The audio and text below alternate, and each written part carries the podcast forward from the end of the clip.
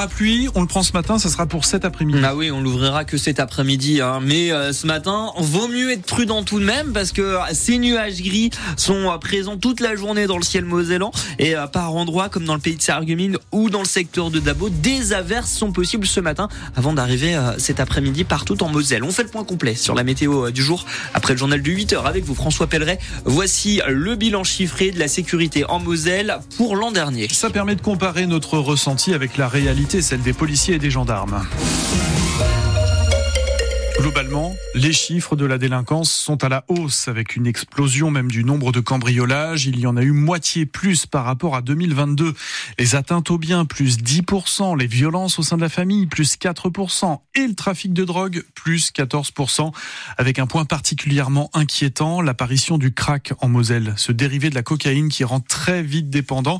Jusqu'à maintenant, on en parlait essentiellement à Paris, mais désormais, le procureur de la République de Metz a des dossiers de crack sur son bureau. Yves Badork. Ah, je vous confirme que le crack est arrivé en, Moselle, euh, pas de manière massive. Pour l'instant, ça reste très épisodique. Ça a été émergent dans une ou deux affaires euh, très localisées, mais c'est bien sûr une préoccupation, un double titre pour pouvoir éviter que des trafics de cette nature puissent prospérer et aussi sur l'aspect euh, sanitaire. Évidemment, l'usager de crack doit être traité avec une orientation qui doit être d'abord une orientation sanitaire et sociale parce que la prise de ce type de produit stupéfiant peut conduire à une marginalisation. Donc, il y a un point d'attention évident de la euh, euh. Le procureur de la République de Massif, Badorque, sur France Bleu Lorraine.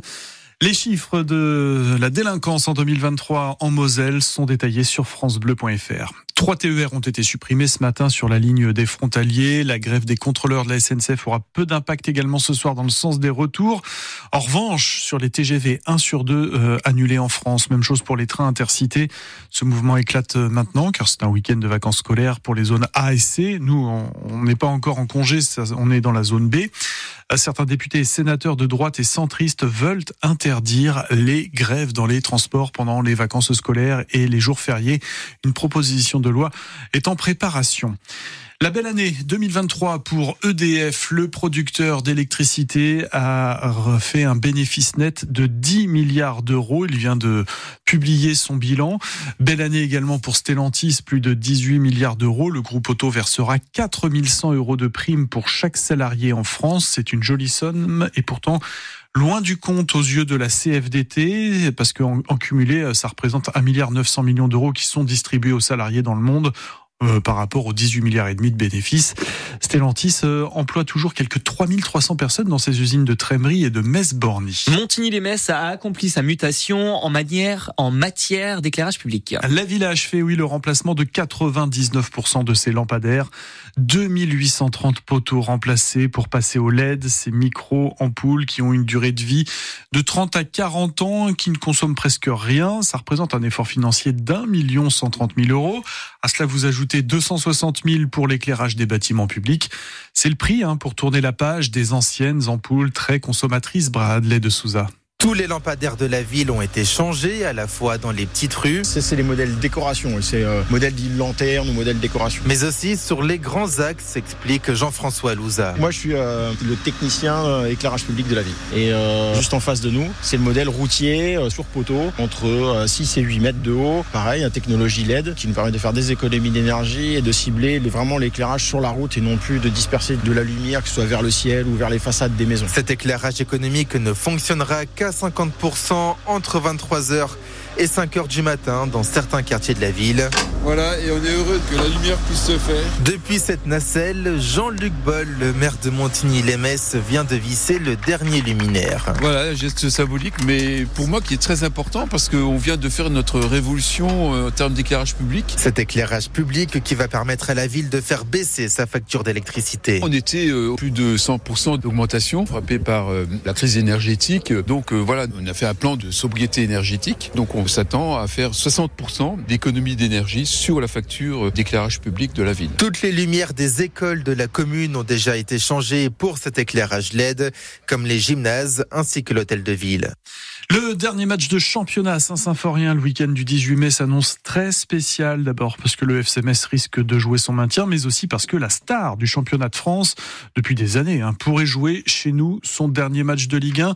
Kylian Mbappé a confirmé qu'il s'en ira à la fin de saison. Après avoir passé sept années au Paris Saint-Germain, il n'a pas évoqué euh, le Real Madrid, mais euh, l'Espagne devrait être son point de chute. Au FC Metz du mouvement à la tête de l'équipe féminine. José Pinault laisse la place à Jérôme Bonnet, un ancien entraîneur des féminines de Saint-Étienne. Les joueuses messines sont avant-dernières de Division 2 avec seulement une victoire, cinq nuls et cinq défaites. José Pinault reste néanmoins au club, au recrutement et à la formation de la section féminine du FC Metz.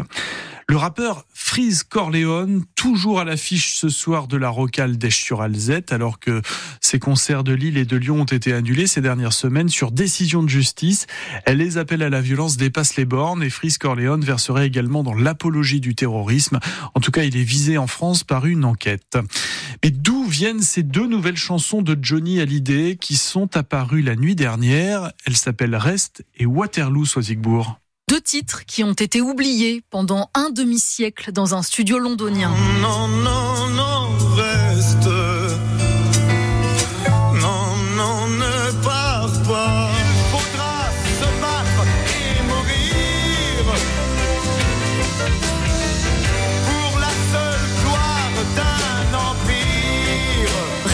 Et Waterloo, écrit par Philippe Labro et qui devait à l'origine figurer sur le 14e opus du rocker Flagrant délit sorti en 1971. Sauf que les bandes étaient enregistrées au nom de Lee Hallyday, le producteur de l'album, et non pas à celui de Johnny, raison pour laquelle elles ont mis si longtemps à être découvertes. Deux nouveaux inédits donc, qui viennent s'ajouter à ceux déjà dévoilés fin 2023, Un cri et Grave-moi le cœur.